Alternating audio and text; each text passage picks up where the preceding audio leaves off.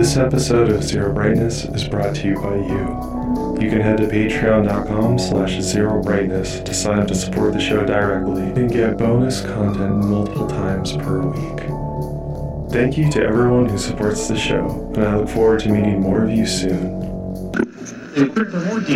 Why does everyone hate Fatal Frame 5? Uh, it's actually very fucking good. Uh, my theory is that everyone did what I did when they had a Wii U, because everyone that hates it probably had to have a Wii U. I'm guessing. Um, the Okay. demo for this game is literally the first level, not the Oh. prologue, but the one where like your your teacher senpai lady is like, "Here's my camera, take my photo, take Yeah. it again." Take as many as you want. and then you go in and you walk through literally two hallways and then it ends. And that's it. That's all you get. Ah, And I played that and I was like, man, this game sucks. I'm not paying $50 for this. Because I was like, oh man, a horror game on the Wii U. There's only like one other one of those, and it's ZombiU or whatever. yeah. uh, yeah, so like I was playing it and I was like, oh, this is the thing from the demo. And I was like, oh, that's right. The demo was just the worst thing that you could possibly have played in this. yeah. Well, and I'll say too that this game does not have a good start. Um, No. The whole first actual mission is the tutorial, and it's one of the longest levels in the game. Um, and it's bad. It's just It's bad. not really. I wouldn't even say it's like the longest level in the game. It's just like I mean, it feels that way. it feels that way. It really. The game does have a problem with taking agency away from you a little too much, and then not even for a long enough span of time to justify it. Yeah. But that that opening is really really bad. About just every ten seconds, it pulls the camera away, and you watch some form of a cutscene, and then you take control for a little bit longer, and then it does it again, and you just keep doing that. So it's literally a 15 minute long level that takes 40 minutes. yeah, for Like sure. a Metal Gear Solid thing. Yeah. And so it, you know, when I started playing the game, I was a little bit worried because I was like, does this suck? but once the game gets going, I was like, no, this actually rocks a lot. And I do feel like, in order to understand why it's so good, it helps to have played the older games and also to have an open mind. Because, like, I've played all the older games pretty recently. Like, I just played a few hours of the third game, you know, maybe like a year ago. I played the second game, you know, and around that same time, I played the first game. So that's all pretty recent. And I think revisiting those games, as much as I love them, especially the second one, you kind of realize like how clunky they are, how weird some of the design choices are, and things where you're like, clearly this could be improved, especially for replayability. And like Fatal Frame 5, just you know, despite being kind of clunky itself and definitely not a perfect game, it does explicitly fix all of those problems. Like you can go down the list and there is a fix for every one of those problems, you know? And so like I said, granted it's maybe not perfect. It's definitely not perfect. It's maybe not the best choice, but they did do something which I appreciate a lot, you know? So I haven't played any Fatal Frame game except for this one. I ha- I had two when I was like big into collecting Mhm. uh, video games, which was right around like in the heart of the sixth generation. So I had a copy, and even then, it was actually kind of like it was one of those PS2 games that was always like forty dollars after I got it. Right. So eventually, I was like, I'm never gonna play this. I could just get like a new game level. I, I can like get a new game's worth amount of money for this game. So I just got rid of it, Sure. which I regret. But um, like I, I tried to play that, and that was I think I'd played Silent Hill two. So I think I expected every survival horror game to at least feel kind of like that, and those games don't quite feel that way. No, not at all. So I don't know how much this game is like those games. And I also don't know how much this story mirrors the other stories because as they were kind of slowly dumping the story for this, and I was like, this sounds extremely familiar to me. Yeah. Well, for sure. That is the one of the very interesting things about this game is that I don't think they change anything big picture, right? Like big picture, it's still a game that is structured in chapters or episodes that follows the tone, style, and feel of a J horror movie. It concerns a cast that is mostly young women who are wrapped up in some sort of curse related to things that happened hundreds of years ago in Japan. Like, there's always that Japanese folklore ghost story feel, right? Like, that's part of why it feels so tied to J horror, but also because they explicitly pull things from those movies in terms of, like, like I said, feel, style, structure, etc and the gameplay is kind of just normal third person action adventure gameplay that has this first person combat mechanic. There's also like a heavy feel of found footage in it. They like to have things have like lo-fi mm. effects to make them look like Super 8 or VHS or whatever, cassette tapes, degraded audio, things like that always figure in super heavily. So if you wrote that all out on a piece of paper and you looked at this game, you'd say, hey, it's just like those other games, you know? But there are a few big things that they change, and I think they change them enough that it kind of like reinvents the series. I also think that, so I'm playing this basically like the average American consumer would have played it at the time of its release in 2014, which is that they played Fatal Frame 3 years and years earlier, didn't hear anything about this series for a long time, and then played this game, right? Um, because like there is a Fatal Frame 4 that never came out officially in America. There's like a fan English patch that I cannot get working in an emulator for the life of me.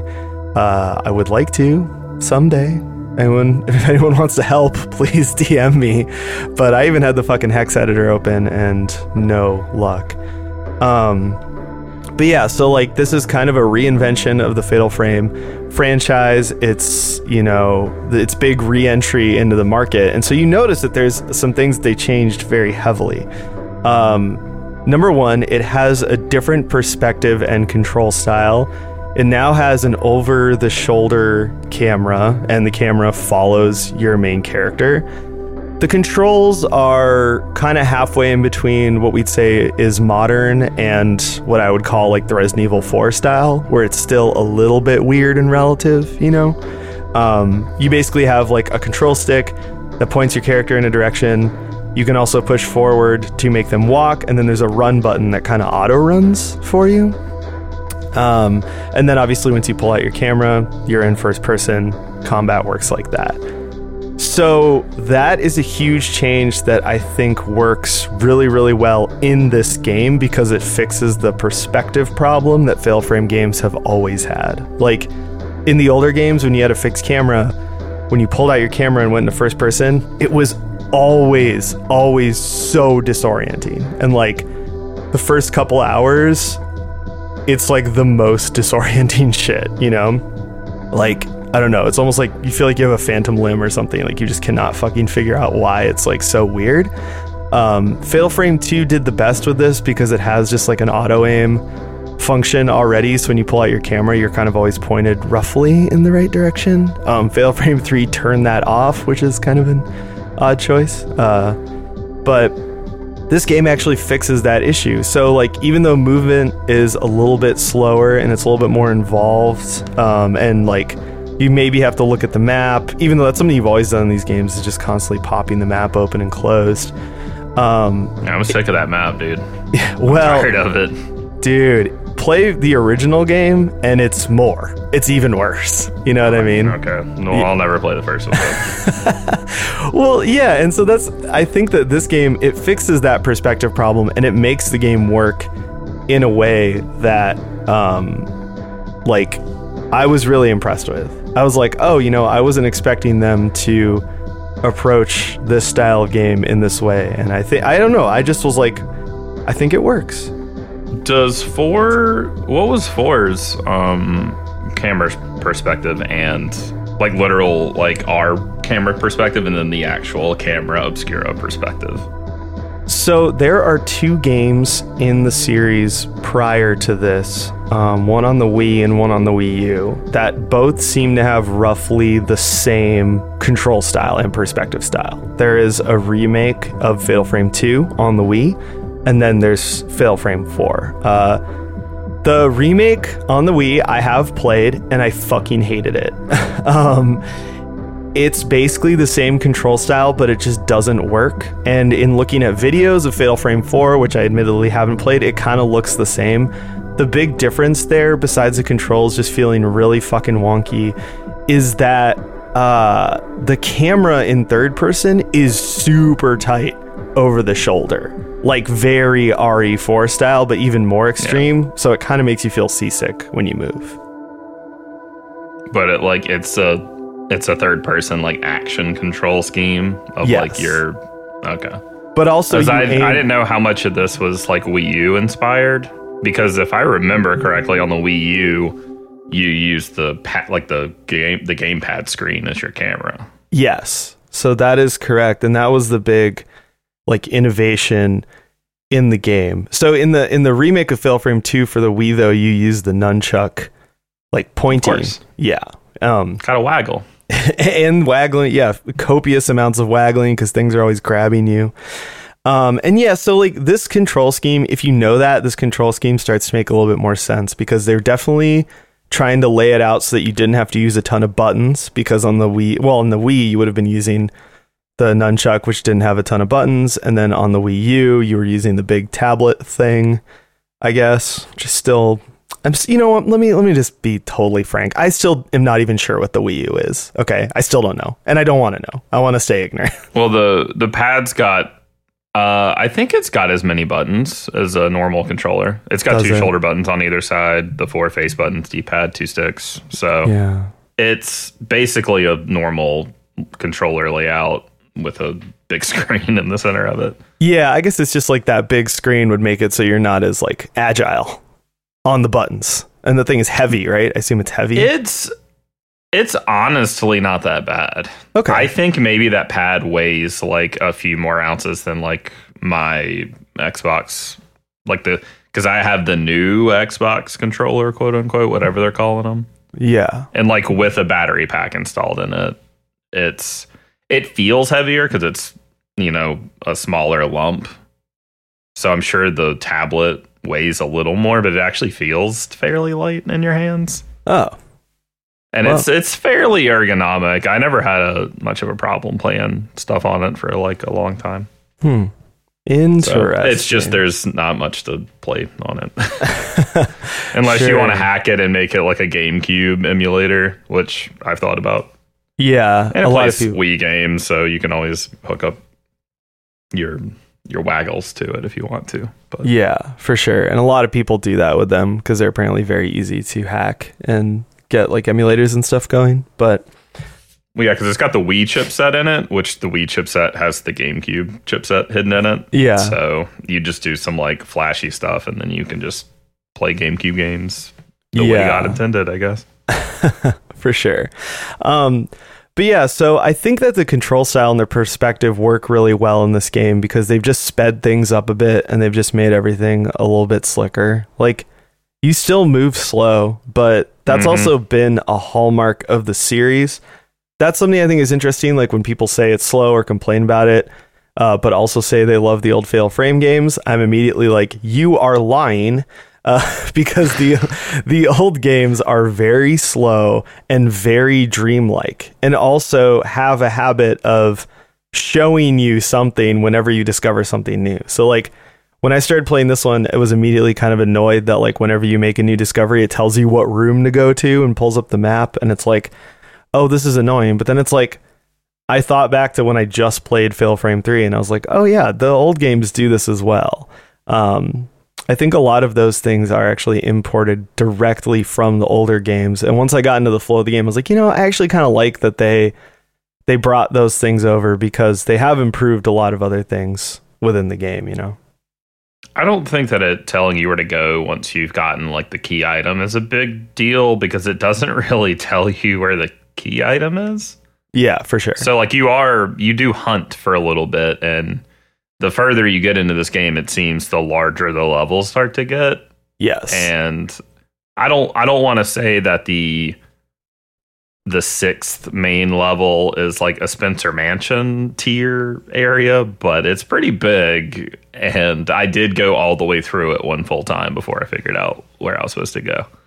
Because I'm I'm like halfway into that right now, and it's I was I it's it's the thing where every door I try to go through is mysteriously held shut by a you know force or whatever. And you know it doesn't tell you where to go. It just gives you a vague objective. Yeah. I played that mission for two hours because i got so lost and turned around and it's so complex but i think one of the coolest changes they made to this game is that they gave it an episodic structure so there are something like 13 episodes in the game uh, each one is like a little mission. It's its own self-contained level. And before you start, you get to do a little like item loadout and change some options and then jump into the level. And I think what is really cool about that, besides kind of breaking up the game in a nice way, giving you nice starting and stopping points, and also making sure you don't run out of items, because like that's always been a hallmark of these games is that you're going to run out of film and like try and flail and get yourself out of some pretty gnarly situations without any good film. Uh, in this game, it's helped by the fact that, you know, every 30 to 60 minutes or sometimes less, like you get a nice little reset point where you can, you know, redo your items and, and reapproach, you know, that for the next mission. But it also makes the larger areas really cool because like they reuse a lot of areas, you know. There are probably only like five unique stages in the game, really. Uh, but there's obviously a lot more chapters than that. And the way that they get away with it is that these stages can actually be pretty large, complex, labyrinthine, but they use a little system where they kind of show you where to go. A lot of times you're following a trace, which is like a ghostly yeah. version of a character. And so, you know, you'll be in a level and it's like, okay, well, I only need to explore this little chunk of it for this mission. I can see that there's more, and then you'll come back later and do more. Um, so yeah, the sixth stage is really really awesome because you've already been to that area a few times, and then you go into this huge temple that you haven't been to, and it's like, whoa, what the fuck? Or that you've only seen a little bit of, and yeah, you fully get to do the classic survival horror thing. You know, you get to do the classic fatal frame thing. That's the closest thing to like Fatal Frame 2 that's in this game. And I think that the whole design seems to be made with speeding up the game flow in mind. So, like in the older games, you spend a lot of time wandering around, you spend a lot of time lost, you spend a lot of time trying to f- like solve very cryptic visual puzzles. Like you'll see a fragment of a place and you have to go find the place, stuff like that. And while a lot of that does reappear at times in this game, the average stage is much quicker. It's much faster and it's all, you know, supposed to happen at a much faster pace and with a much better flow, which I super, super appreciate. Cause, like, all right, what is this episode 3000 of this show? I've played like God knows how many horror games and survival horror games and I'm definitely getting to the point where when something's like old school survival horror, I'm like, God. how about you go worried. and fuck yourself?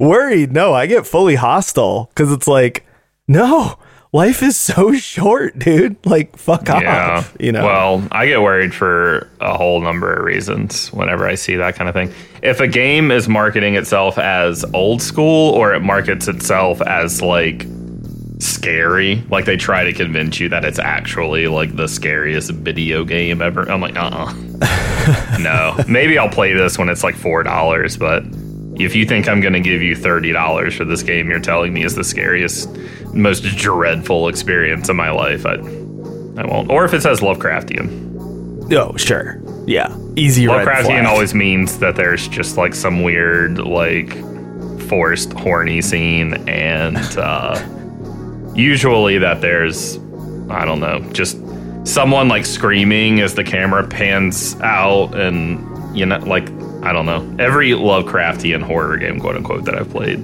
very much like the last. Yeah, for sure. Yeah, it's it's just really frustrating because like you know, game design has gotten better over time. Tech has improved over time. Mm-hmm. Like I love survival horror. I mean, I just did a whole episode where I played like hours of these old survival horror games in order to do that episode and like so clearly I love them. And yeah, when I return to them, I love them for being like a time and a place sort of thing. I mean, that's why like in that last episode, I used so many signifiers and like, you know, use like photos of me from around that time and all that kind of shit, like for the promo art and stuff. Cause it's like, I really am like in 2006 when I play those games, you know? And I think there's ideas, especially aesthetically, that people could totally pull from now in order to make like new games better. And there are interesting design ideas in some of the weirder games like Clock Tower 3 and like especially Siren, but I mean, those games were very transitional. They're very time and place. Like, you know, if you just did that now, it would suck. And that's why I have such a hard time with that um, that developer that everybody likes a lot, who made Glass Staircase and Murder House. Um, that's why I have a such a hard time with that guy's games because like I like things about them. I always appreciate the aesthetic, uh, you know, and that kind of thing. But then like there are choices where it's like this is bad, and at this point in time, you're making this choice specifically for whatever reason, right? Like, I'm not going to try and armchair psychoanalyze you and say this is why you're doing it, but it is a choice. And, uh, you know, at this point in time, it is no longer a good choice and I don't like it. You know, like making the controls shitty and being like, oh, it's, you know, and so that's why, like, with, with this game, it's funny that, you know, I, you know, once again, so I tried not to read too much about it before I played it, but I know that this game has a reputation. A lot of players hate it. And so, you know, part of that is like the controls, like, oh, the controls are bad, like blah blah blah.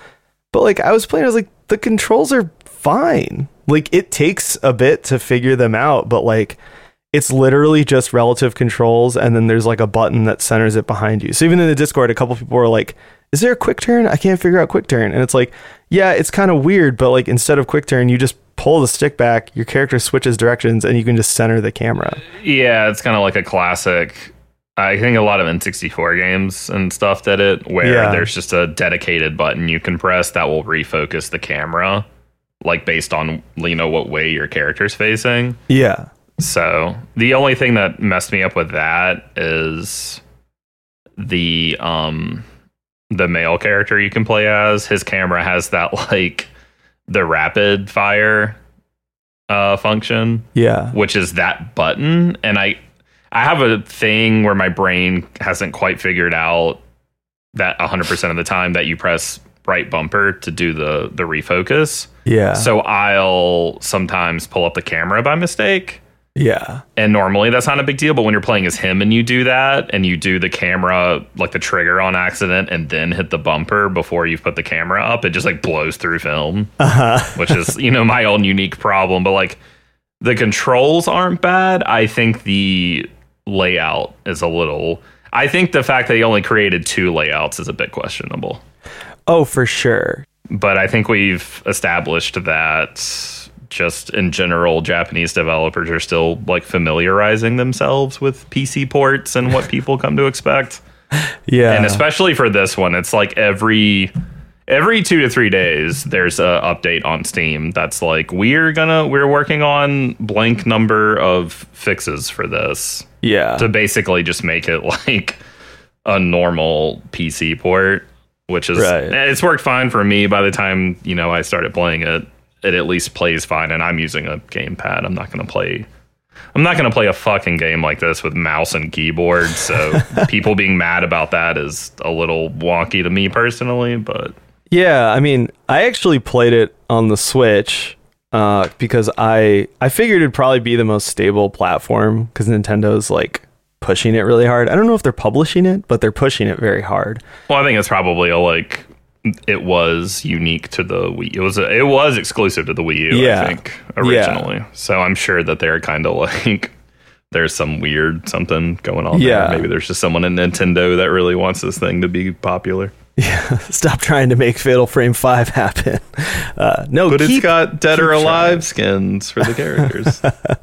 Oh god, yeah, we'll get to that. Um, but yeah, so I played on the Switch because I figured it'd be the most stable platform, and it seems to be. It's super stable. I've had no issues. It plays great. It looks amazing. Like I don't know what they did. Maybe it was just already a really good looking game, and it just got like you know a, a little bit of a, a dusting man. or something. But I'm not gonna lie to you. Everyone's like, "This is a remaster. This is a remastered video game," and like, it's not. It's a port. It's Yeah. straight up a port. Like, Yeah. I I've watched a couple of walkthrough things, just because like I don't like the the first one that got me is when you're playing as the guy, and it gives you like you your camera's reacting, so you take the photo that shows you like the open box. Oh And yeah, I, like I thought I had to do the thing where I made a box appear, yeah. and I spent like I just took a billion photos, and I was like, "What's going on?" And so I had to look up a walkthrough where it's just like, "Oh, I just interact with something and something happens." Yeah. But like all the videos I watch for the walkthroughs are from the Wii U, and it's like the only thing is just these ports maybe turned off the bloom sure. from that game that made it look a little like made it look a little like washed out, but yeah, like this is just the way that game looked. yeah. Well, it looks it's great. just like got anti-aliasing or like better resolution or whatever. Yeah. but like Well, they didn't been- like yeah. upscale anything. Yeah, for sure. I mean, it's just a really good looking game. Like it's just very it does very vibey. it's very clean, it's very crisp. Um it has good design. You know, they once again, they know the aesthetic. I think that's something I really appreciate about this game too. Like you're at the fifth game in the series. They they know the aesthetic, they know what vibe they're going for and they just nail it. You know, everything has got that kind of blue purplish nighttime look. You got all the traditional Japanese architecture and touches. Um, you know, the character designs, they're kind of quasi realistic like anime people, but they, Oh, you they know, are anime people, baby. yeah, and you know, it's just like I don't know, the lighting in this game looks really good. The design of the areas is really good. The various effects that they overlay on it to do those like lo-fi effects I mentioned earlier. I mean, everything just comes together really well. The game looks the found footage good. stuff rocks. Yes. I like all the found footage that, I, and I hate that a lot of it is hidden behind the um the fatal glances. yeah. So I'm always rushing to try to get those. And I hate some of the designs of the areas don't they're like counterproductive for getting those because you there's no real way to know if when you do one you're just gonna get like a point bonus or if you're gonna get one of those like cutscenes. Yeah. So I'm always sure. just trying to like get another cutscene, but yeah. you know, some of the areas are really, really big, and the ghost is across the room, and you're not going to make it over there in time because you're Yeah. like in water or something that slows you down, Yeah. For sure. or they're like in a wall because you're in a tiny hallway. yeah. Yeah. But those those do all the ones I've seen rock. They look really cool. Yeah, so they've added a mechanic in this game that after you kill some ghosts, you can go and touch them, and then yeah, you'll get a little lo-fi, either VHS or Super 8 style, depending on what era it's from, cutscene that kind of shows what happened to them or how they died, and they fucking rock. Um, a few of them also show up in the main storyline, like there's a VHS tape you find um, before you go to the folklorist house for the first time, uh, and Nice. a, a few other things. Yeah, they look amazing. They're super cool. The direction is great.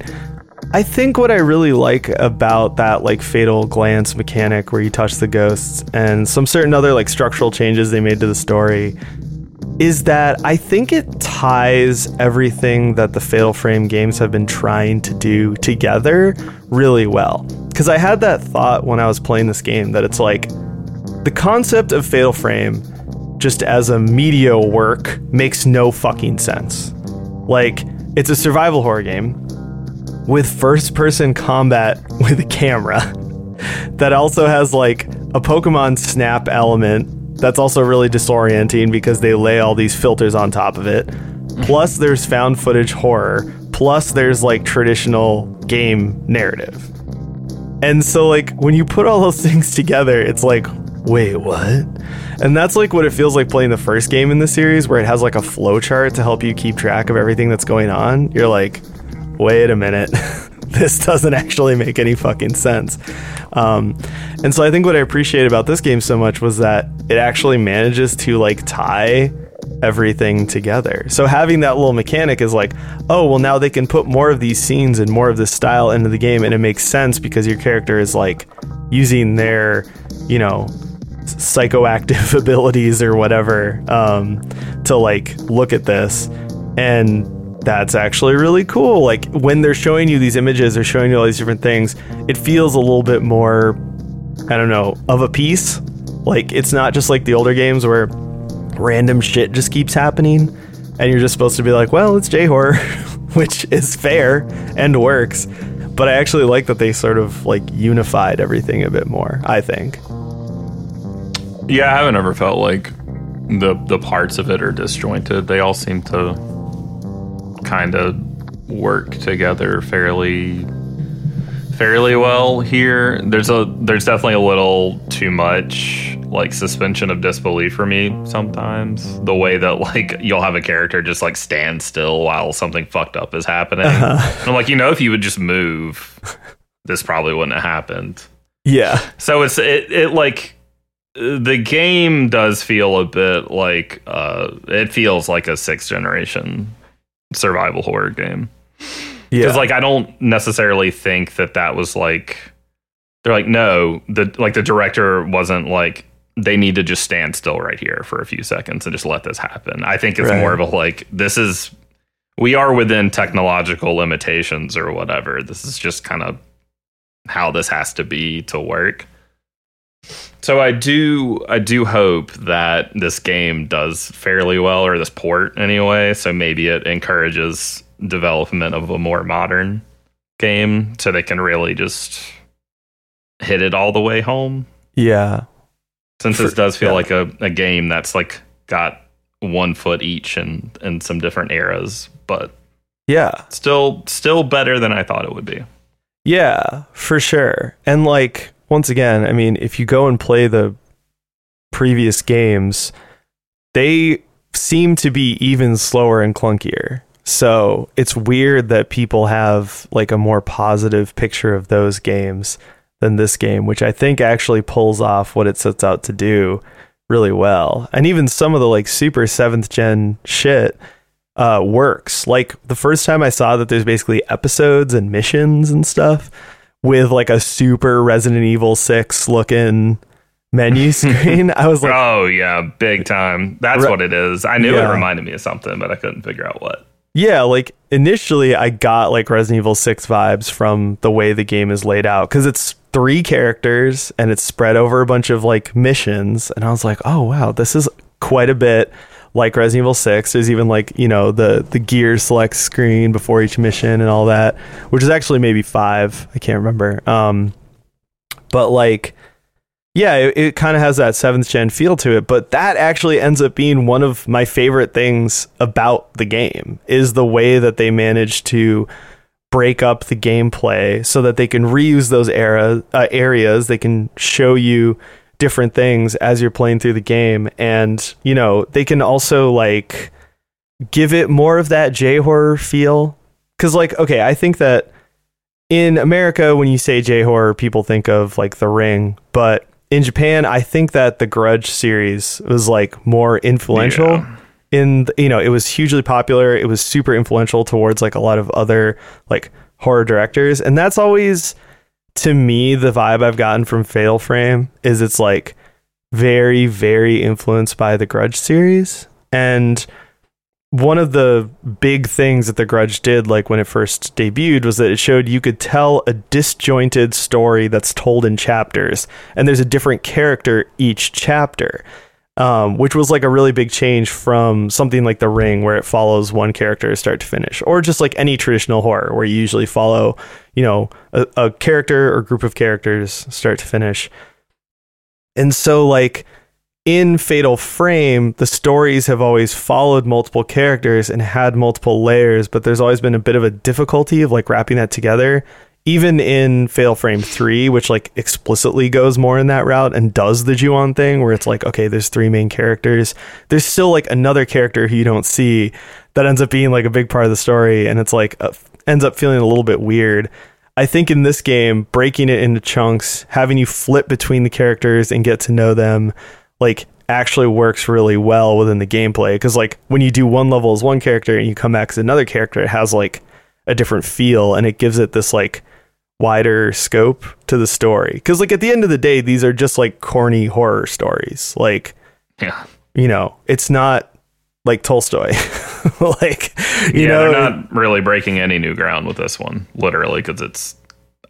I don't know if I've seen the story in a movie or another game, or if it is just a Fatal Frame story from a prior game that they just repurposed. But like, this is the most just like it's uh, it's like the Japanese, just like Halloween. Like it's the most like Michael Myers has the knife, he kills teens. yeah. Like this is just like ancient Japanese ritual where of course they make the women sacrifices to keep, you know, the evil spirits at bay. But now they're haunting you and they're going to kill you. Yeah. Figure it out. Like it's just it's very straightforward. Well, and that's one thing too. I think that when people think of J horror or they think of East Asian horror, if you like it or you have a bias towards it, you know, you sort of have that thought of like you go right towards like the best stuff that's like emotionally engaging and like, you know, it's very well made and it's almost has more of a dramatic flair to it or whatever. And you're like, "Oh yeah, like that that's what it is to me." But like just like any media market, whether it's movies or games or whatever, if there's like a genre, there's a whole bunch of movies. There's a whole superstructure to it. And let's say at the bottom, if you will, there's a bunch of corny shit that's either aimed at teens or aimed at people who are kind of dumb or like whatever. And if you really like a genre, a lot of times you gain an appreciation for that kind of stuff. Mm. And I've always really liked Fatal Frame because it is, I think at its core, it is more like that. I think the older games maybe put on a bit with like the complicated lore and the kind of like, you know, crazy storyline that was always kind of trying to lead up to something.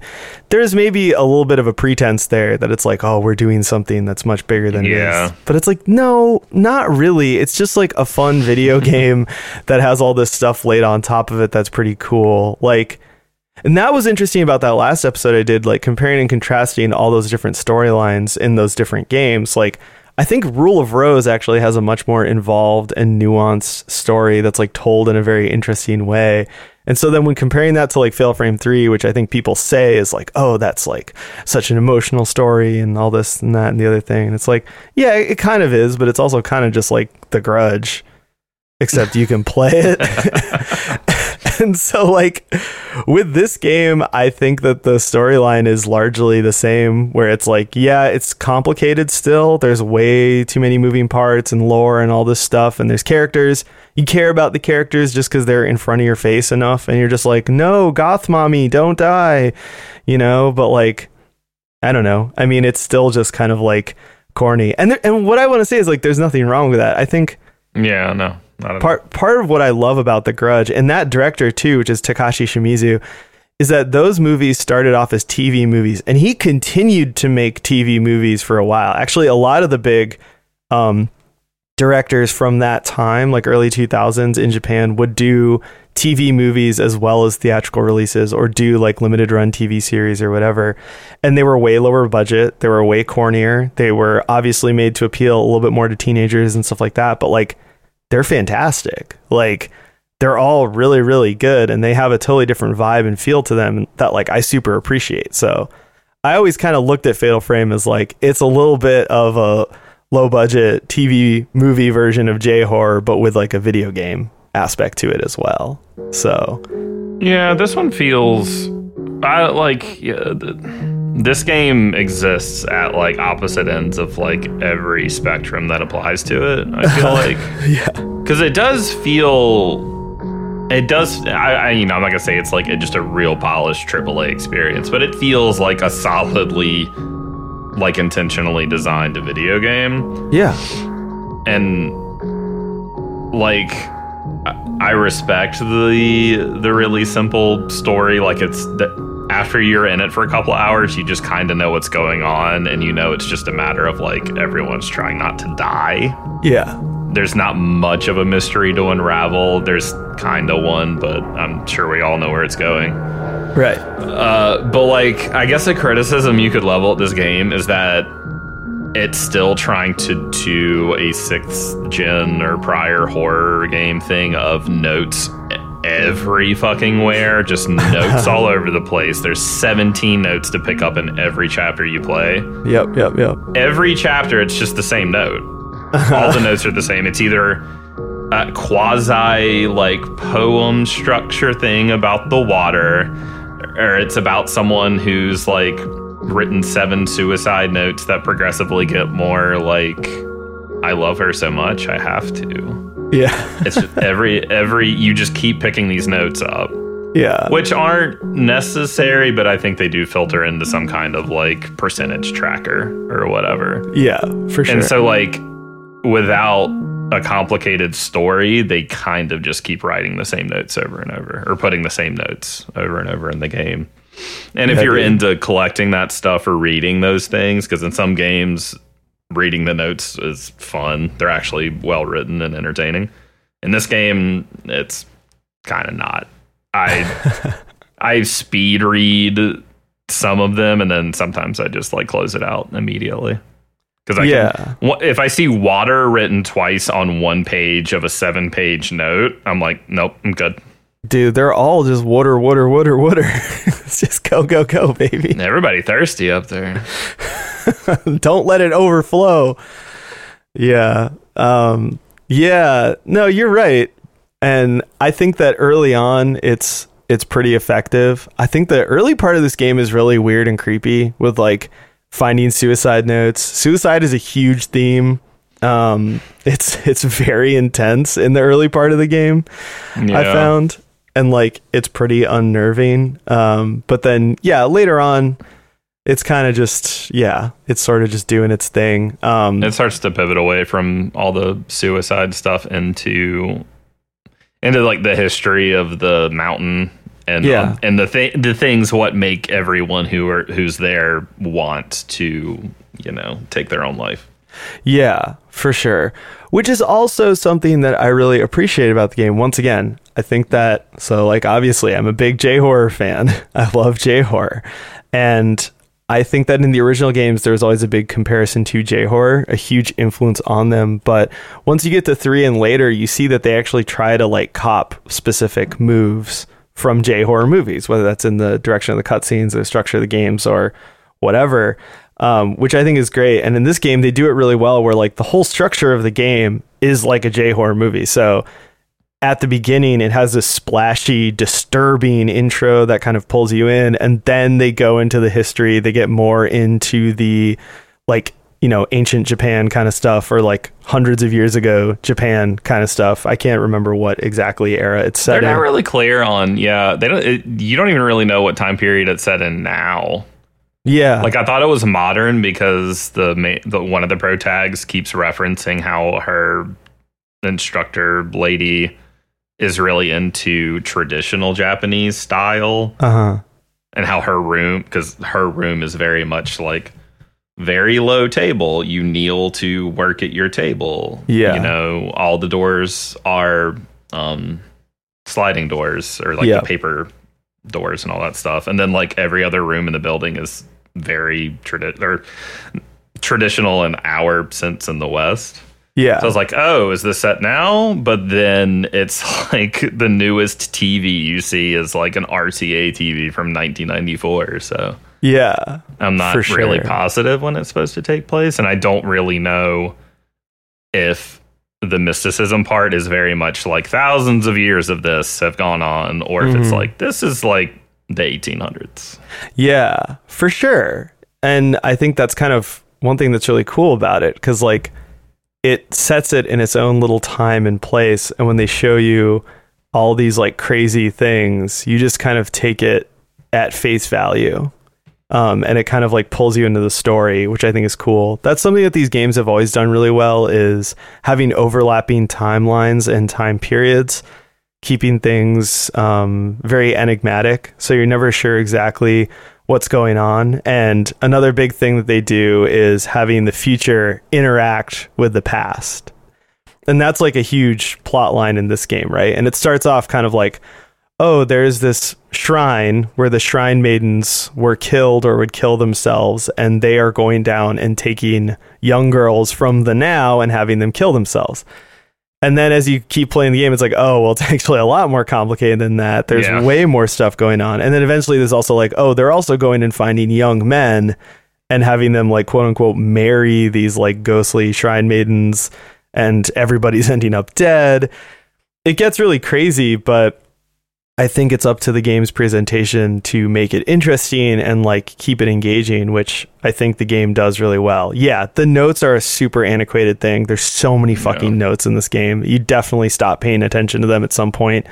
But I think overall the presentation and storytelling is really good and it's just good in that like I said that kind of like schlocky J horror way where you're not looking at it for some great meaning. You're just like I want to keep watching. I want to keep finding out what's going on and just seeing cool cutscenes and stuff like that. And I also Yeah. think that the once again like the slow dreamlike cinematic thing is really really big in these games and I think it always has been. Like when you go back and play 2 or 3, they're super slow, they're super dreamlike, and they're very cinematic. They love to stop you, show you a cutscene, show you a little cut away that's still in engine or something like that. And I think that's kind of a, a integral part of these games that this game preserves. So if you're playing this and you're like, oh, this is so slow, like blah blah blah, that's okay. You just also might not like Fatal Frame. and yes, I am Mhm. gatekeeping. I would consider myself a pretty uh, modern gamer, quote unquote. And I Uh-huh. still, I, I, I don't think this game's really all that slow. yeah. Like, you know, yeah, I guess you could get tired of like the slow door opening uh, animation Right. for every door if you like find yourself kind of like lost or backtracking or whatever. Because nothing ever happens, at least in my six hours of gameplay or whatever. Nothing's opening the door slowly has never like revealed a surprise or a scare or anything. It's never done that. Yeah. It's just part of it is you have to watch the door open every Yes. single time. Yeah. And like that, for that gets a little old, I guess. But I never have been like, ah, like I need to like Leon style, like kick the door open, or I'm gonna lose my mind. Like Yeah. the only, you know, the beginning, they really front loaded some of that, like just the constant cutscenes that felt a, a bit unnecessary. But after that, I'd say, I'd say when you're watching a cutscene, like it's, it is somewhat necessary. They're usually entertaining. They're more Yeah. entertaining to me when it's like one of the cool found footage things. Uh, Yeah. But I don't, it doesn't feel all that slow to me. Like the worst, Yeah. the only thing I find myself kind of regularly complaining about is uh, just the way some of the combat goes down, being in those, being in a hallway or like when you come through a door and you're imme- like you immediately just have to like go at it with a ghost because those position indicators on screen just don't track very well. They're not very specific Yes. and the way the way your camera the or the way the game's camera moves whether literally using the camera in the game or just trying to reposition your character it kind of moves in a weird way that it's not it's not super easy or intuitive to kind of focus your attention on a ghost that is just right inside of a door the second you walk into a hallway that's got like one and a half feet of space on either side of you you know Yeah. Well, so okay. As a segue, there are some things in this game that suck, and I do want to talk about them. But as a segue, let's talk about combat, because that's something we haven't talked about, and it is kind of like the focal point of the game. Um, and it kind of always has been in Fatal Frame. I think that was another thing besides the aesthetic and the J horror influence that was really notable about these games. Was like it's the only classic survival horror franchise that actually has real combat mechanics and actually has like a real combat system, which kind of puts it a cut above all those other series, right? And it's kind of sad that it, you know, they haven't made one of these in a, in a while because I was always pulling for this one as like Fatal Frame is going to be the survival horror franchise that succeeds or that continues on into the future just because it has actual combat mechanics, you know. And once people get tired of like swinging lead pipes at dogs, like Fatal Frame will still be here. Fatal Frame needs a Resident Evil 4, man. They need one. Get, Yeah. Get, get a laser sight on your camera. Well, okay, so there are some changes to combat that are not so dissimilar from a sick laser sight uh, on your camera. Um, the combat in this game is much more nuanced than the older games. Uh, it gives you a lot more indicators and options that give you a clearer picture of how combat works. In the older games, I think the combat's really cool. I love it, but there was always kind of a mystery element to it because there were just like so many weird things going on, so many things happening. You had some indicators and things to help you, but it could be really hard to keep track of what was going on. Um, there was also like a bit of a slowness in the way that the like animations would work if you got attacked and getting pulled out of your perspective. Sometimes the controls were bad, so whatever, switching perspectives was hard, etc., etc. This game eliminates all that. Like I said, they really fixed that perspective problem, which is great. But they also add more ways to keep track of what's going on in combat. So, number one, there's like a really nice, easy to use lock on system, which is something that the series has kind of struggled with over time. In this one, it's just a very simple, like you hold L2 basically, and you'll lock on to an enemy if you line up the frame with the enemy, right? That's simple. The next thing is that they've changed the shutter chance, which is one way that you can do extra damage to a ghost, to basically be tracked by these little particles that like fly off of the ghost. They're outlined very clearly by like the heads up display overlay. And basically, if you can get five of them within the frame, you can take a picture and do extra damage. And uh, the Fatal Frame more or less works the way it does in the older games, but it is just a little slicker because the animations on the ghosts are much better and the game moves at a faster pace. So with the fatal frame, it's essentially if you can catch the ghost as they're attacking you and they're super close, you can do a bunch of damage and you can also get off bonus shots afterwards without using film. So you can kind of keep hitting the shutter button at the right rhythm and you can get off up to like, I don't know, like eight extra shots sometimes. Um, I've never done that. I'm still I'm still getting good at like actually going for those and getting those like subsequent um like freebie shots. yeah. But there is kind of a cadence to it. You can't like you can't spam. You have Right. to like wait for the for the the light because it does it does like a red outline beeps at you like yeah. do it now. So Yep. you have to like time it. You it's kind of like the dashing and Hyper Light. Yeah. The way you can't just spam it. You have to learn the cadence and the cadence shifts. It doesn't stay uniform. Yep. So it's if you can get it, there is nuance to the combat in this that like you do need to practice it, um, which I haven't really done. Like you can get by just kind of doing the basic stuff, but if you if you want to dedicate some time to it, you can probably clean house pretty good. And I'm sure if you're playing I'm assuming that once you've beaten the game, it unlocks a harder difficulty for the stages because currently I only have normal is the most difficult. Yeah, for sure. And so I think the game will probably want you to have learned how to really use that combat system if you're going to go chase unlocks or whatever the Yeah. reason for playing hard will be. But For sure. Yeah, and like so if you've played the other games in the series, it probably sounds pretty similar like to the combat in those games and it is, but it's just so much cleaner. I think another a couple big changes they make to the camera movement make it feel really fluid and exciting. One is that you can speed up um like your movement speed with the camera. Um, so you have like a pretty normal walk speed, which was a problem in the older games. Your walk was like super slow, but you can also change like the sensitivity of the sticks, which you can just crank all the way up and actually have some decent like mobility when you're in first person. Um, you can also rotate the frame. Which you can either do with motion controls on the Switch or you can just do it with the L and R buttons. Uh, actually, the motion controls were really helpful in getting the hang of how rotating the frame works because that was not in the older games. Um, so I really appreciate that. The motion controls on the Switch, they're not bad at all. But once I got the hang of it, I turned them off because I just found that I wanted to be Yeah. more precise, you know? I thought the buttons, the button, the like the on mine, it's uh, X and Y, which I guess it still is on the Switch. They're just like inverted, but uh, Yeah. it's. I think it's. I've. I don't know if I just got decent at it really quickly, or if it's just that intuitive because I've never, I've never gone to move the the camera frame or like the orientation and felt like it's going the opposite way that I anticipated. Yeah. Like usually when I'm like I need to follow, you know, the traces, I have a really easy time just doing the button prompts to get that thing moving. So yeah, for sure. shouts out Um, to them for nailing that, I guess.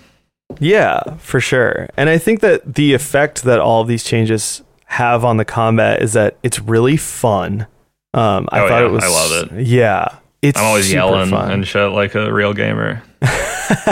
yeah, dude. Hell yeah, doing the. It's like when you play like Resident Evil 4 and you're just like bop bop bop and you just explode like four dudes' heads in a row or something. It does Yeah. feel does feel very satisfying, especially when you're getting like ganged up on and you get more than one of them in the frame Mhm. and you get like a eight- like an eight or nine like tier shot Yeah, because it does. That's the other thing is I guess it counts. It'll even count if you have like an ally with you. hmm It counts your allies like lock on target as like a particle basically to kind of Yeah. help speed up the um get like a or it counts towards getting a five or higher. Yeah, yep. So if you can like sneak your your companion into the shot, you can kind of like cheese it a little bit, which is cool.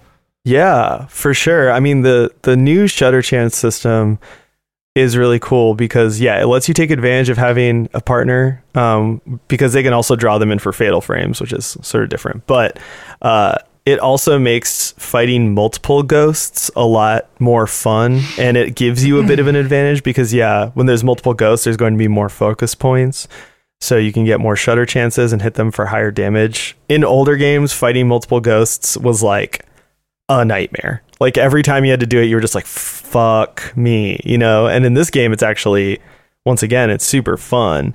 And it also makes the encounters more varied. So, you know, having the combat be smoother and giving you all these options and control, um, it means that like when you approach a ghost, you're not just like, oh, I'm fucked because it's multiple ghosts, or like, oh, I'm fucked because it's a boss or whatever you actually kind of approach it and you're like, okay, what is this ghost's deal? You know, can it teleport really Yeah. fast?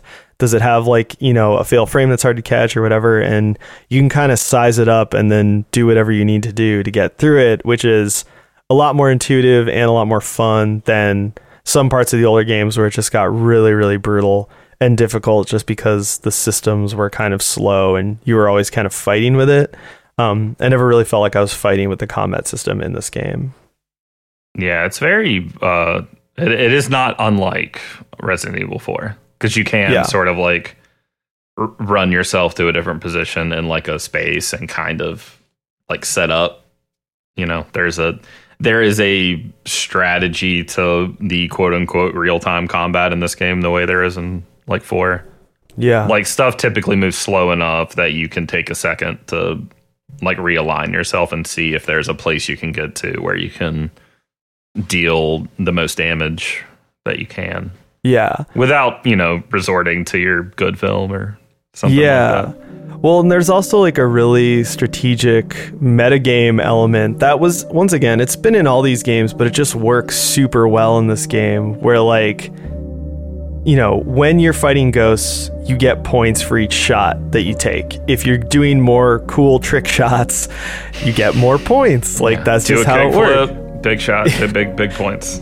Oh, yeah, dude. Absolutely. Get that long ass combo run going. The Superman. dark slide out. yeah, Superman by Goldfinger plays in the background, etc., cetera, et cetera. Um, yeah, so like if you're getting better shots, you're getting more points, which you then use to upgrade your camera and upgrade your lenses. You have lenses that let you pull off like Wait. specials.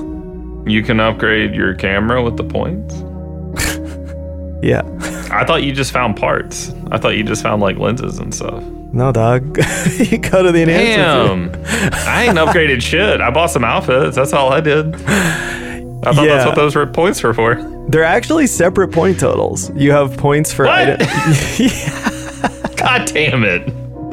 Oh my god, dude. Hand I've been your- I have been like, man, why does it take so long? I mean, like I'll be using like mid tier film and I'm just like, why is this taking so long? hand in your gun and your badge. Real gamer privileges revoked, dude. Holy Uh, shit. Gotta go back to playing Apex Legends, I guess. Yeah, there's a menu that lets you upgrade your camera and your lenses. The lenses let wait, the lenses are what you find, the parts Mm-hmm. you're talking about, and they let you do special moves. Um, like you can hit not for extra damage, you can stun ghosts, etc., etc. But uh, yeah, so as you're playing the game, you want to rack up more points and you want to upgrade your camera. But because the game is so, you know, forthcoming with how you rack up those points, how you maneuver to do different things in combat, it actually makes it a much tighter loop and a much more fun game to navigate. Kind of like we talk about with like, you know, Resident Evil 4 or any like Evil Within, any game that has like a good loop. When the game tells you exactly what you need to know, you have a better handle on how to manipulate it. So you can actually kind of grind in this game if you want, or you can at least approach each ghost encounter with like, all right, I'm gonna like do better so I get more points. Damn. So I can like. I don't know if camera. it told me I could do that. Oh, I don't mm. remember getting a, anything on screen that was like, you can upgrade this thing, use them points, dog.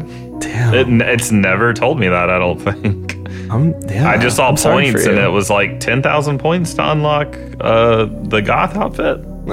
and then I said yes. And then, yeah. no. Well, the good news is that if you open the game later today or whenever, uh, you will see Yeah, that you have a hospital, I'll do, yeah, I'll just. They'll they'll walk in and I'll be like in the wet t-shirt outfit or something, and I'll be like, "Oh, it's not what you think," and I'll like close it really fast or something. I would just, I mean, I think you have an excuse. I'm trying to live my life to the fullest. This is how I do it. I I make the game harder on myself by getting wet, so then it makes the shirt wet, so then I can see the bikini underneath. You don't understand, mom. Okay, hold on. Let me let me finish talking about the comment before we talk about the wet t-shirts. Okay, we're almost there. we're almost there. Anyway, my point is that I think the combat and the way that you know combat works in this game is just really really well done, and it makes it very fun to like metagame. The fact that you can switch film and lenses during combat, and you have more mobility in combat just makes it all work a lot better. Those are things that have been in flux throughout the series, like if you can do that or not. Um, in the first game, famously, you have to do all that in menus before combat, and it's super clunky and horrible. So, yeah, the fact that combat is really just fast and fun and punchy makes this whole game really fast and fun and punchy. And I think that's made better by the episodic structure. So you can go back and replay parts you like. You can go back and like farm points to upgrade your camera. Um, you know, it is a bit difficult now because there are two different camera obscuras that you're upgrading between the three characters. Yeah. So you are going to need more points and you are going to need to like do better at combat. But the fact that you can go replay areas or you can go to that sixth chapter and just grind. That chapter is so long that there are a lot of reappearing ghosts. So you can go and like grind if you want.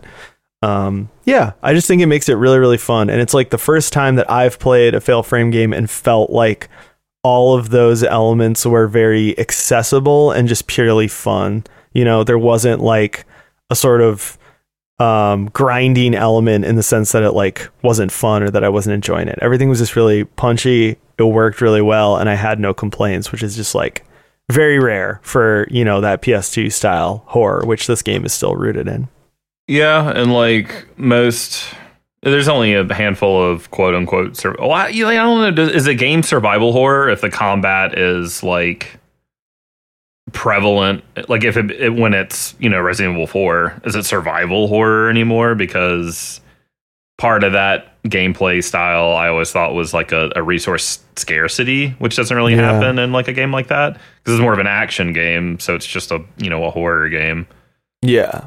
but like most i guess we'll just say survival horror anyway like you know most of those games like if they have combat it's never it's either not fun combat or if the combat is somewhat fun like you maybe you like fear the combat. Like that Yeah. becomes like a that becomes like a, a a part you dread, not in like a good horror way, but in a like this is gonna pull me out of the fun I'm having because I have to stress over getting through an encounter.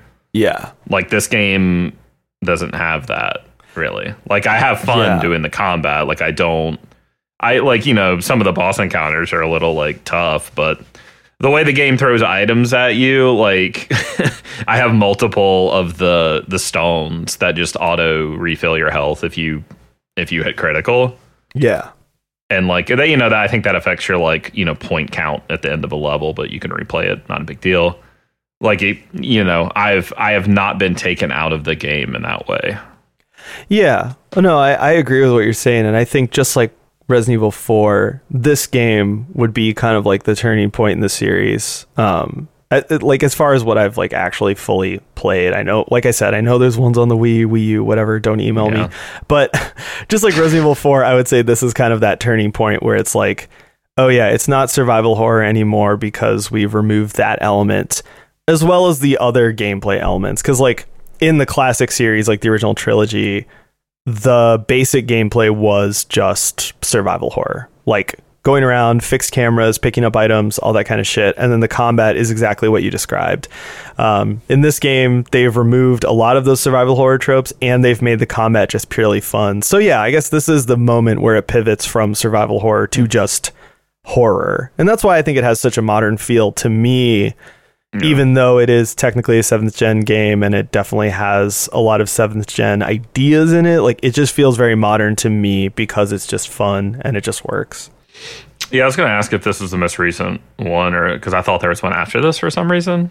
I did too. is- I think you probably heard me say that. Yeah, I was wrong. Unless you, unless, unless there's some like spin-off whatever game somewhere, this is this is the most recent mainline entry. So Yeah, hopefully, hopefully this does well now that it's on more than just the Wii U, and uh, they Yeah. they get to go ahead to make a new one because I, I think you know I, I I think maybe if if we're really lucky we're getting close to a a horror game uh, renaissance. So yeah, if we're not already there, you know, in some ways. I think we are, but I think more, you know, companies like Koei Tecmo bringing back these big franchises that people love that would kind of cement it or at least like elevate it in some way.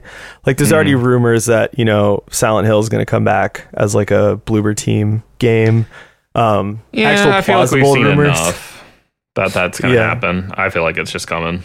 Yeah, exactly. Not like the, you know, oh, Kojima's secretly developing Silent Hills and Well, that's the thing with that Yeah. bullshit is that if you if you spend fifteen fucking years being like they're gonna do it, they're gonna do it, they're it's this is you, this is the year, baby. Yeah. like it'll eventually, probably, yeah. and then you're like, yeah, I told you it was coming. I'm like, yeah, it only took them twenty goddamn years to do it. yeah. and it's not even like a Team Silent one. It is just going to be Bloober Team making the Medium Two, but it's just called Silent Hill something something, Yeah, which is fine. Like no, no real shade at that fine. choice. I would like to play yeah. the medium, but I can't. My computer just locks up on that game. it's Oh. too it's too strong. It's a good game. Uh, I, fun I played it until I got to like a real beefy dual screen area, and it just like tanked my like unplayable Oh, frame yeah. rate, literally like six. And I was like, okay, Well, there, I know the area you're talking about. It's like the visitor center, like in front of the elevators. I know exactly what you're talking about because when I played it, it was freakish how my computer also took a big hit, like for no Yeah. reason. And after that, no other area in the game did that. Um, it wasn't as bad as what you're describing, but it was like pretty gnarly, and I just like ran through the area as fast as I could. And I think there's just like some weird programming in that bit of the game. I'm curious curious if they've patched that or what, but um, it is a game that does require uh, some some computing power. Well, at the rate GPUs are going, I'm probably just going to end up getting like a Xbox before I'll be able to get a better GPU. So oh yeah. I'll play it there. I'll get it one day. Yeah, I'm fully out of the game with all that bullshit. Fuck that, dude. I mean, you're good for another like five years off this off yours. Oh uh, yeah, there's that too. But also, I'm probably just gonna get like a PS5 at some point. So, Yeah. okay. So from what we've talked about so far in the game, we've kind of talked about the front-facing problems, which is the stuff that you encounter right away. Like you know, the controls are a little weird. You have to get used to them. The intro is not great. It's kind of like a long, overstuffed tutorial, etc., etc., etc. But there is one major, major issue. that we haven't discussed yet that is a problem. it is a fucking problem to be explicit. Um, I got a fucking problem with this game. And it is that it is so horny. Oh, it's, It's- not like the horniest thing I've ever seen, but like it's there's some shit. There's some stuff. It's just it's it's unnecessary. and so that was the thing with like approaching the later games in the series. I knew that there was a horny element, and that was kind of why I avoided them. And then when I tried to play the Fatal Frame 2 remake, I just thought the controls and everything were so bad that I just didn't really get into it. So this is the first one that I really dove into, and like, it's yeah, it's not the horniest thing you'll ever encounter. It's not game ruining, like it doesn't like totally. I wasn't like I have to shut this off, but it's like you have to be apprised of it. You have to be aware of it before you play it, so that it doesn't like shock you. and Yeah. it is just like kind of a bummer, right? Well, I think like I, I guess the worst offender, and maybe this is just you know everyone's gonna have a different opinion on what the worst offender is in this case. But to to create an entire game mechanic around getting wet, so you can then have an outfit that is, and it's really weird to me that they they don't just have like a it's just a bikini. That's we just did the thing. Yeah. It's they're wearing a bikini and heels for some reason. Uh, But they have a shirt on over it. So when Uh-huh. you get wet, it's then you can see what's underneath. yeah, Because Well- there is a mechanic in the game in which when you become and you know, it doesn't even work that well. And that's, I guess, another thing to talk about is you can get like there's like a saturation meter. Yeah, And in a couple parts of the game, it like slowly increased for me, and I could like wait and let it decrease. But most times, you're just like, it's fine, nothing happens. And Yeah. then maybe during like a ghost battle, like it's just kind of like a you enter an area and clearly you're just meant to fight a couple of ghosts. If they knock you over and you fall into water, you're just you just get your, your wetness is maxed. You're wet. yeah. And then it's like any, you know, you run this gamble of any time you go to pick up an item, maybe you're going to get grabbed by a ghoulie. yeah, yeah, And the game specifically says you can either use an item to remove that effect, or you can defeat every ghost in an area. Uh-huh. That never works. That is never taking care of the problem. I don't, the system feels a little half baked, that or I just don't understand how it works. yeah. Okay. it's it's I have to burn items to get dry, but then I can't see the bikini if I'm dry. so it's super half baked because the way that I understood it is that if you get too wet, you get cursed. So you have to use Yep. those embers to dry yourself off. Now that's not the case because cursed is that status effect where your vision Oh, is all yeah. blurry and flashing red and stuff. So and you're dying? How do you fix that? So if you are in a battle, there are certain the shrine maidens. There's a specific type of enemy who are kind of like mini bosses or bosses. Um, they can hit you with the curse status effect even if your health isn't low, and that's the thing where you need to use an ember um, to get rid of it. oh, okay. Or, Is it just like- that again. Or if you're if the ghost is at low health, you can just kill it and then you'll the status effect goes away. But so what I understood from the wetness mechanic, which once again the fact that I'm even saying that I'm fucking 34 years old, I'm an adult, fully a fucking adult. This is just embarrassing, right? wetness mechanic. It's just embarrassing for everybody involved Yeah. with this right now. Um, like, I understood it to be that if you're in the water too long, you get cursed and you have to use an ember. But it's not true. It's just that you get wet so you can see the titties. That's it. Yeah, because I like there are so many parts of this game where you're actually just wading through like waist deep water, and it doesn't. It just doesn't track it at all. Like you'll go, you'll pause Yeah. or pull up something that'll show you the meter, and it's just totally empty, Yeah. and nothing will happen unless maybe you get knocked into it, like pet, like you're just fully submerged or something yeah. or just arbitrarily it'll just be like okay now you're now you've got the the wet curse you know yeah. even though you haven't even that because you know at the beginning of the game i was i could watch it increase as like i was walking in the rain or something Yeah. but like it just kind of I, it, it doesn't it just doesn't work Yeah. as i can tell at it's all just gratuitous and pointless. And so then, so the other thing that's funny about it though is that, well, okay, let me tell you my journey with this game. Because at first, like you start, it's like, okay, I'm expecting there's going to be some horny stuff in it, but whatever. Start playing the game. It's not a major part of the game. It's not like a distracting part of the game. So then, as I'm playing, though, I notice that like there are certain camera angles chosen and things where I'm like, okay, this is a little bit uncomfortable. But you can unlock costumes. So I was like, I bet there's mm-hmm. a costume that makes this a bit better, like your character's not wearing a white shirt and getting rained on. And that's true. Uh, for Yuri, who's kind of the main character of the game, um, you cutesy can goth get like, outfit baby the, the cutesy goth outfit. yeah She's dressed like Babymetal. It's much less It revealing. It's black, so it doesn't matter if it gets rained on. it's head to toe too Yeah. She's fully covered Yeah, she's she's uh, wearing full modest garb. My grandma, God rest her soul, would be proud.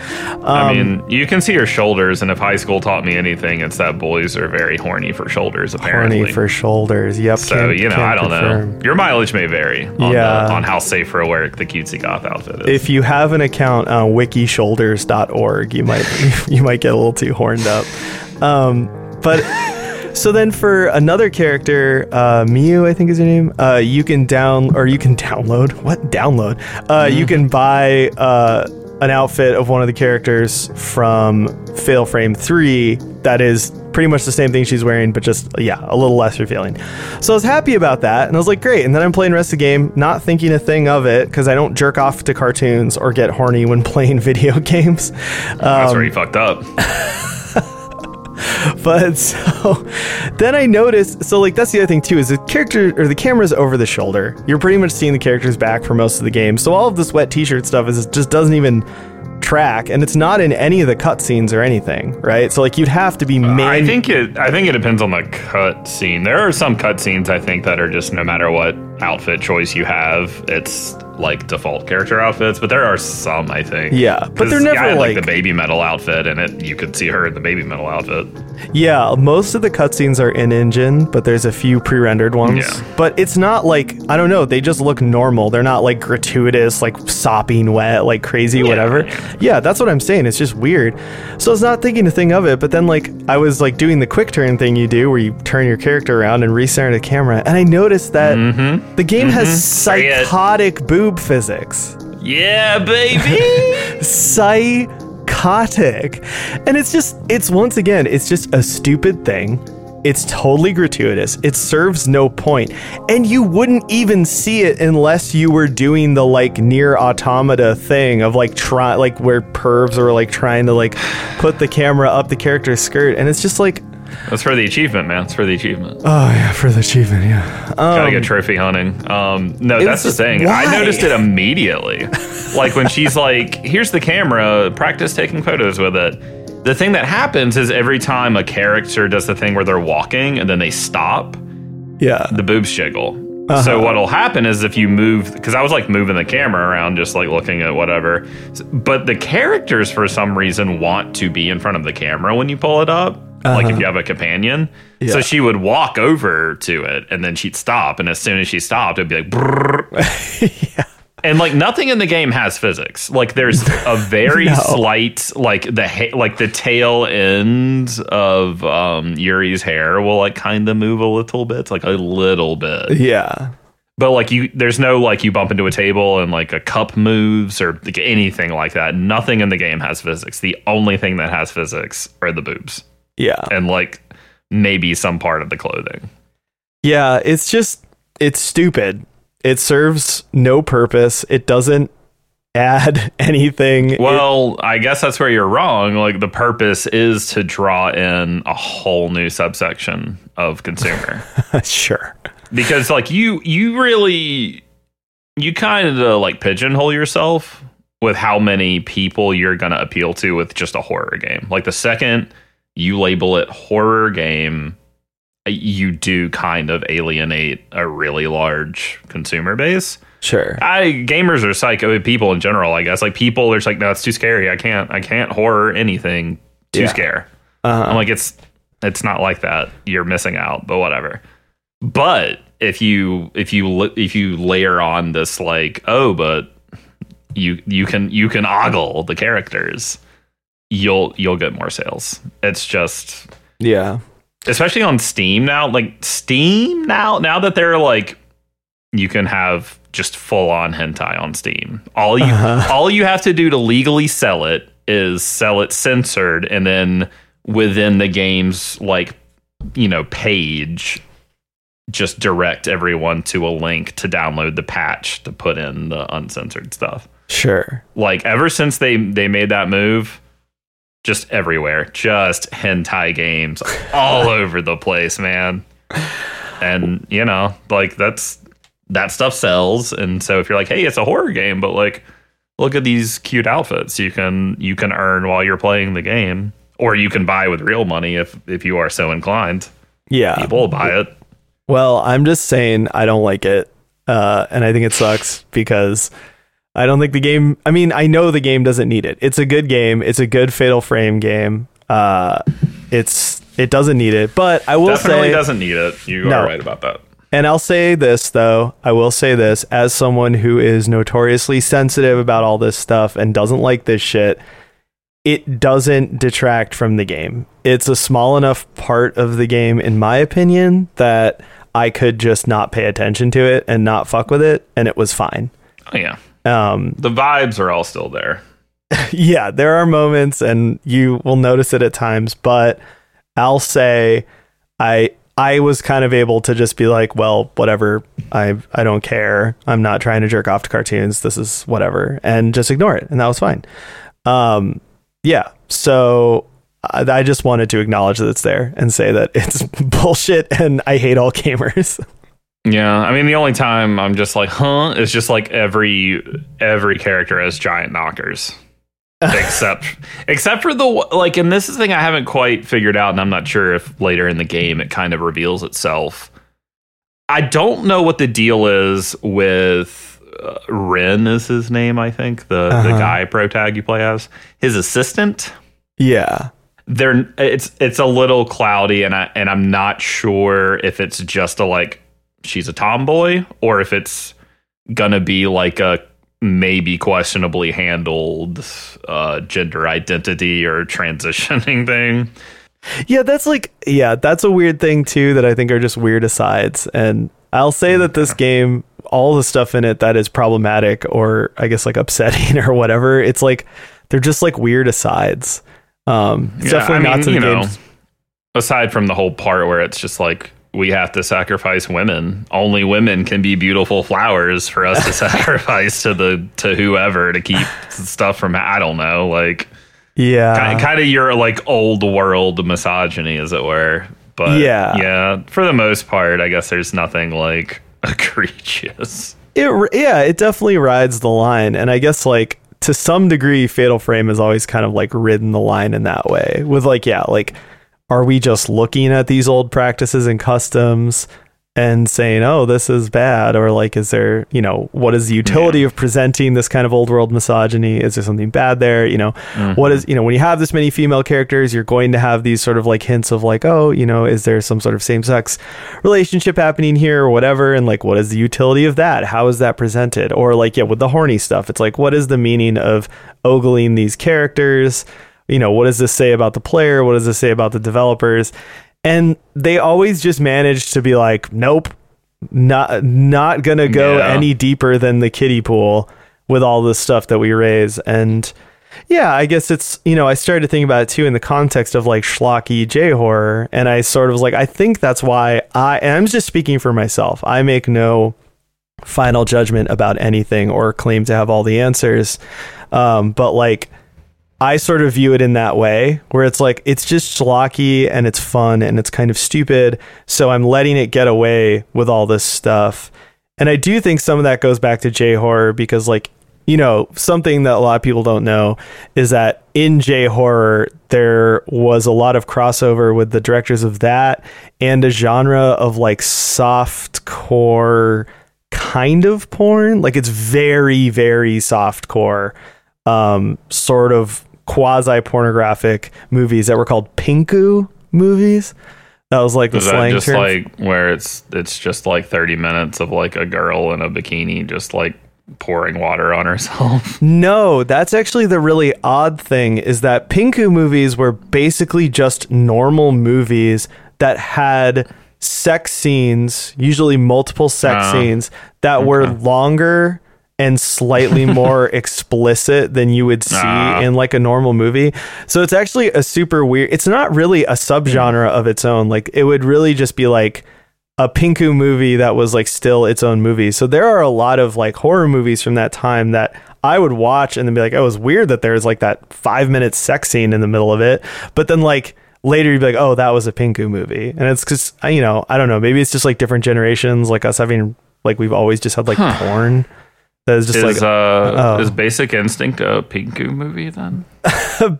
yeah, you know, there are some 90s movies that I think if it made in Japan would have been considered Pinku, like Species maybe would be a Pinku movie as well.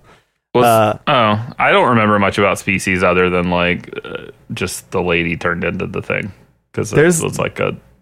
Was some- Giger yeah. involved in? Did he design the thing? Is that what that was? I don't remember. I just remember there was some gratuitous sex scenes in that. Oh, movie, I, I don't. I really don't remember. I, I saw. Oh, when I was that's right. Yeah.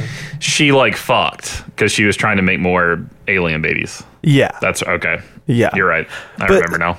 So anyway, like in J horror, if you're like me and you watched a fuck ton of J horror and had phases of just downloading anything or going to the video store and renting anything that looked like horror, like you've watched some Pinku movies, you've watched some movies with like really unnecessary, borderline obtrusive, like sexual content and all that stuff. Um, and I don't know, you just get to a point where it's like, well, whatever. Like I would prefer it to not be this way. I mean, But- it's fine. You know, I like that's. I guess sexuality and sex is a normal part of being a person, so it's not uh, out of the realm of possibility that that stuff just kind of finds its way into things in general. I think it's here mostly just because it helps sell things For sure. whether it's just kind of like Japanese culture or just culture in general now. I mean, there's a billion horny idiots on Steam buying dumb horror games that are sexual horror games or whatever the fuck they're called yeah. now. Yeah. The haunted labia. It's fine, and I guess I'd rather have just like don't you want the wet t-shirt skin than like Silent Hill being like, let's just not do a good job of inserting all these insane like sexual abuse subplots. yeah. Well, like like yeah. ju- like juvenile leering at a like video game character is like Laura Croft on the like swimsuit cover of like EGM or whatever is in my book way better than just some of the like shit that happens in like the Silent Hill games. So hmm, I see your point. Um, hmm. It's hard. See, it's hard for me because I think they're really different things. I think I'm not going to say you're wrong. I see your point, but I will say that I think a story raising themes it can't handle is a problem. It's something I've railed against a bunch, and I think there's a there's a juvenile aspect to that that is super problematic. yeah. I think with the leering thing, you know, it is a part of everything, right? And there's a there's an easy flattening that you can do where you say, well, it's just the same as people using sex to sell music. It's the same as like music videos having like, you know, whatever, scantily clad people doing whatever. The problem with video games, I think, is that there's something unseemly about it because you're like controlling the character and like it's like this Sure. weird control fantasy of like I can mm-hmm. position the mm-hmm. character any way I want. I can make them do whatever I want. And so Yeah. like if a char- if a game has like like character designs where the characters are just like wearing like ridiculous outfits or are scantily clad, that gets more into something where it's like, yeah, you can say you don't love it, but also like I don't know, is it like the worst thing ever?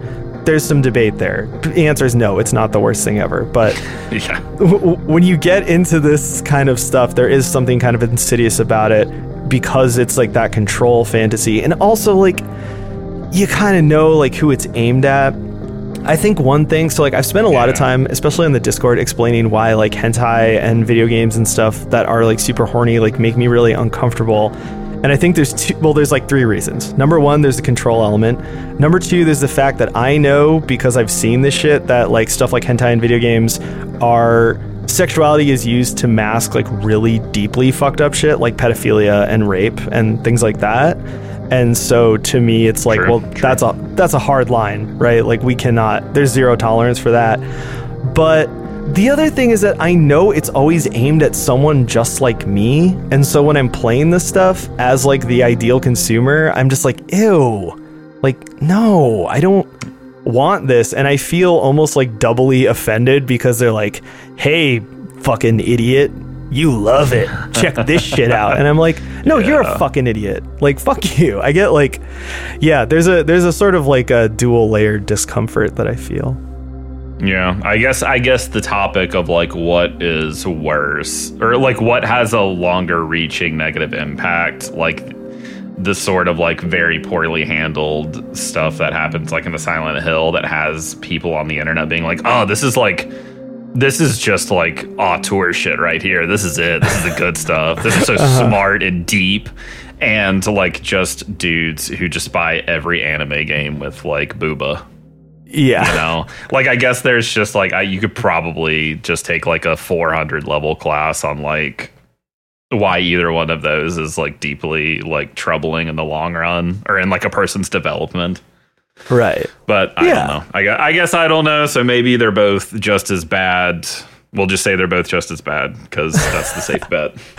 I mean, I think there's a similar root cause, which is, you know, just male juvenilia and an unequal we all have juvenilia man it's natural and an unequal society, right? Like those are sort of the the root causes of these things, and so you start to examine them, and uh, it's it's troubling, I guess. And I don't know, like I, that's why I don't know. I got kind of labeled as a prude a bit for a while in the Discord, even though I'm not at all.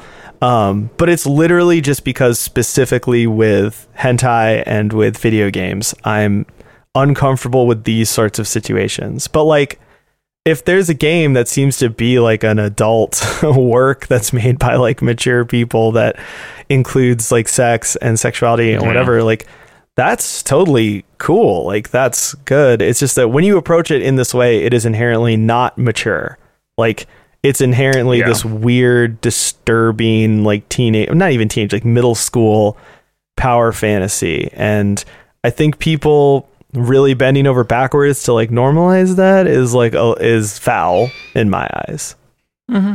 Yeah, I mean, yeah, So- there's there is a place for some of that stuff, but I think that um every single shrine maiden having her robe undone like halfway down her torso and all of them have big booba is like I just think statistically that isn't even a thing that would No, happen. So it's not likely. I, I have I have killed like twenty five shrine maiden ghosts, and all of them were just like packing. So that seems a little seems a little strange to me. It seems unnecessary. the but- real mystery of Fatal Frame, Maiden yeah. of Blackwater. Yeah. Yeah. So that but like you know, I I found that it was an element of the game that I could just be like, well, whatever. Like Oh, I'm I ju- got used to it really quickly. I was just like, nah, whatever. Okay, we're, this is just what we're doing, I guess, and that's cool. And yeah. at least, I guess the one focal young character isn't weird. yeah. Not focal or the- the only like child character that the story seems to really focus on. Yeah. Is is yeah, not at all sexualized. Just a she just has white hair and red eyes.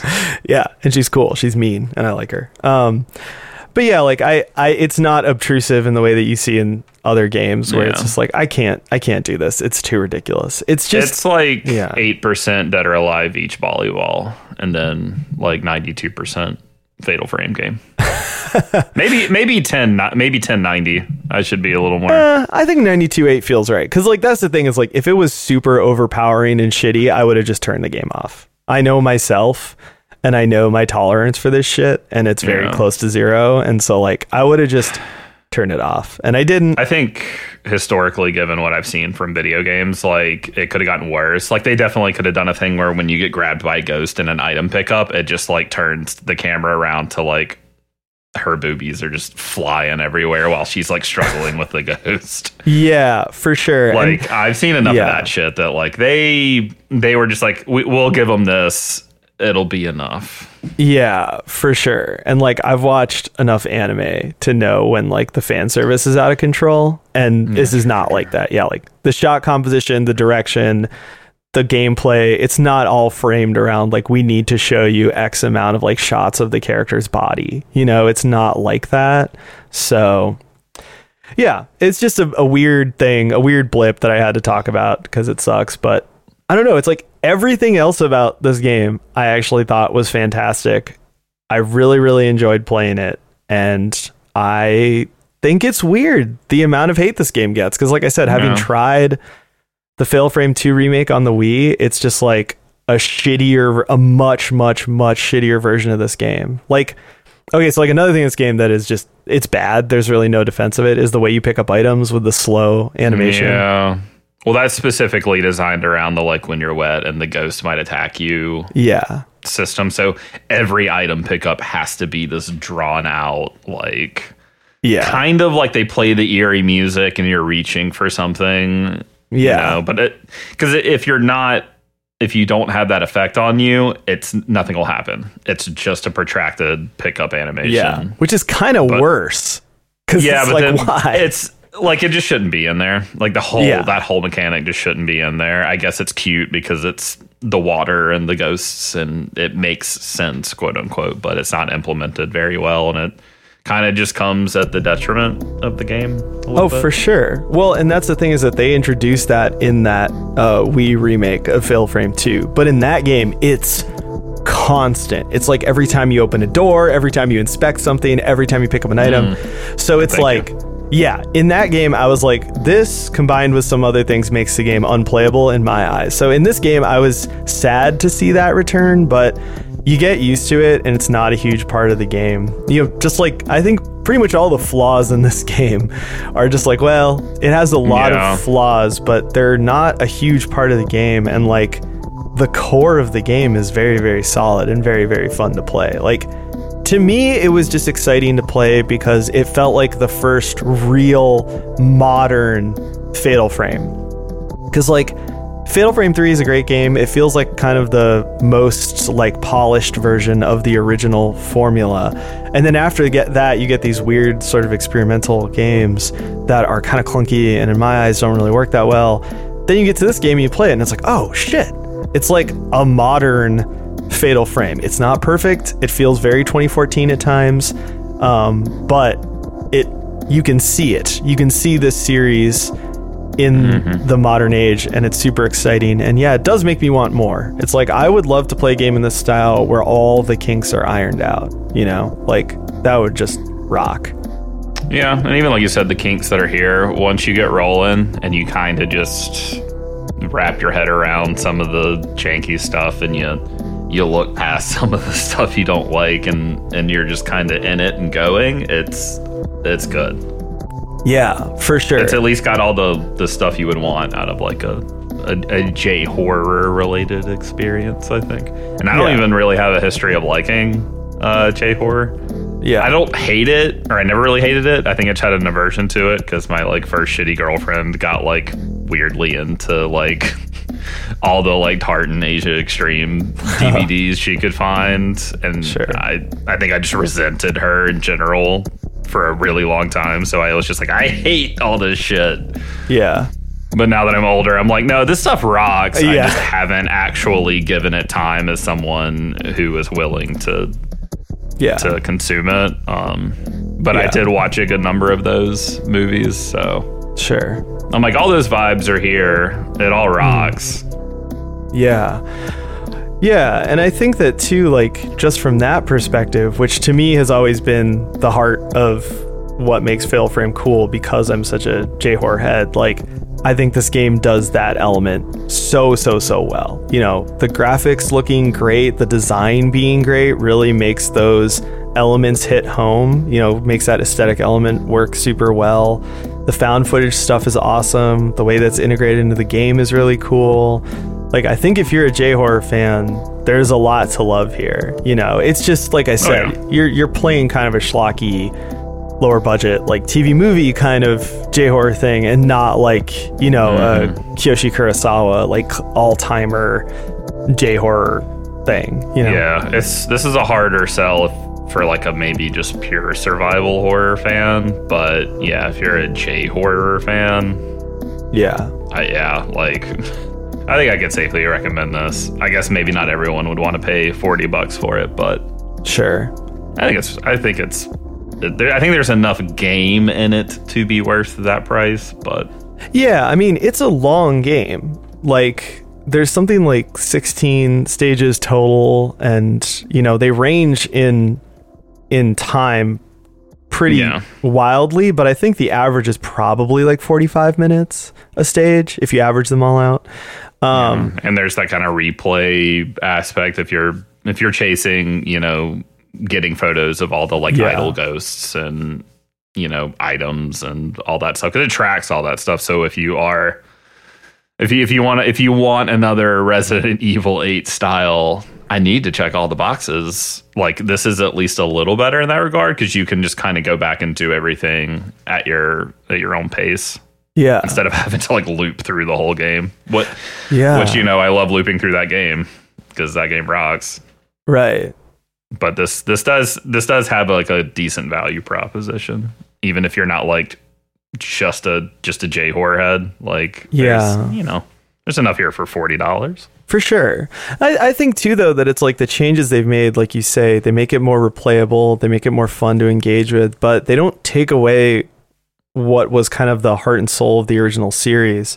They just do something really interesting with it. And like even there there's some cool diversions. Like there's a level where you watch surveillance cameras that has a super different feel from like the normal game or you know there's certain levels that have like more of the found footage stuff that really like gives them a different vibe um you know and so they kind of play with the formula a lot but it never loses what i considered to be the heart of like the fatal frame experience which is like that slow dreamlike feel the j-horror influence the first person combat like it's just a really well done version of that. So I think if you're a fan of Fatal Frame, or even if you've just been interested in Fatal Frame but haven't played the older games because they seem a little too old fashioned, like this is a great place to jump in with the series. I think, um, like contrary to whatever you've heard, you know, Yeah, and this is more accessible too. I mean, it's on more platforms. It's on everything. Yep.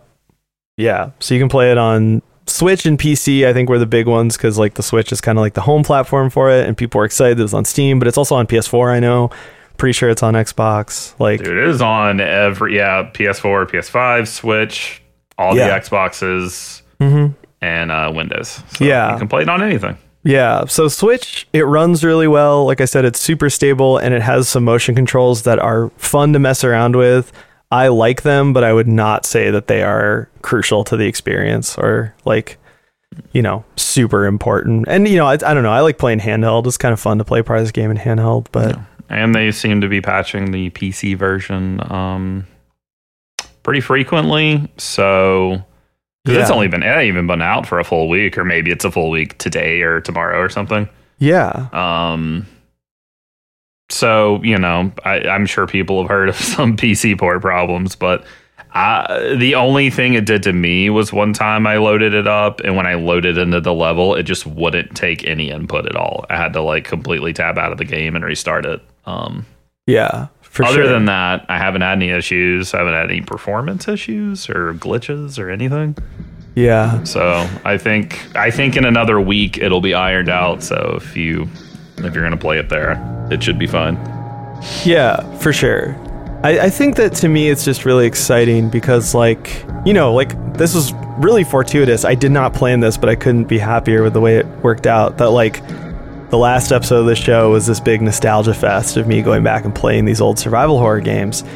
And this game coming out right after that, right? Like the day I finished the episode and put it out, this game released. And it's been really interesting to watch because, like, you know, a lot of people are messaging me or talking to me about, like, oh, yeah, I, I really do want to try these PS2 games I've, I've never played, or I really do want to revisit these. And they're just trying to help people get emulators going or trying to give people tips on where to find these games or how to do hardware emulation, all that stuff. It made me realize that it's like, yeah, like if you don't have something like this podcast where it's like, okay, a decent chunk of your life pursuits or like a little chunk of your mm-hmm. life pursuits are centered around playing these horror games and commenting on them and making art about them it might not be worth the amount of effort it takes to get those games going. And even if you have the tech set up, sometimes the games themselves are so punishing if you haven't played them before or if you don't remember how to play them that, like, it can be a really daunting proposition. And so it's really exciting for a game like this that is totally classic survival horror, but made a thousand times more accessible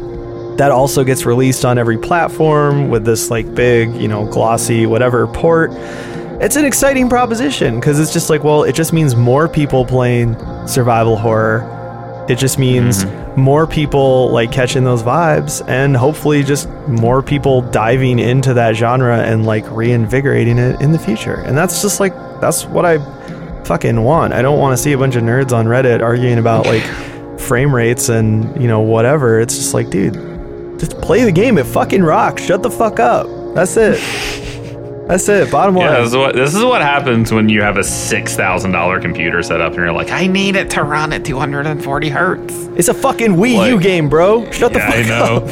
up. Actually, I think you can still get it on the. I don't think the Wii U store is shut down quite yet. So if like if you're listening to this and for some reason you have no access to any newer console than the Wii U, Mm-hmm. I think you can still get it. You might have to pay more money than it's worth for a Wii U game because it's only eShop in America, Yeah. but uh, you can get it. So Yeah. and it's the same game. I, they didn't add anything really. I don't think except for maybe some of those outfits, but. Yeah. So this might be the mushrooms or the persistent post-surgery pain in my right eye, but I still don't know what a Wii U is. It's a turbocharged Wii with a um, iPad. Ah, okay. Thanks. Yeah, yeah, yeah, yeah, yeah. Yeah. With a camera on it, actually. Oh wow. That's a, it is an iPad. it's an iPad with like a controller attachment glued to it or whatever. Like those things you can buy on Amazon. They're six dollars that are just like I will be pro gamer master controller for iPad Gen One, and then like eighteen other descriptors in the title. And it's just like a thing you just like rubber band to your iPad. yeah, but do, do it got Flappy Bird?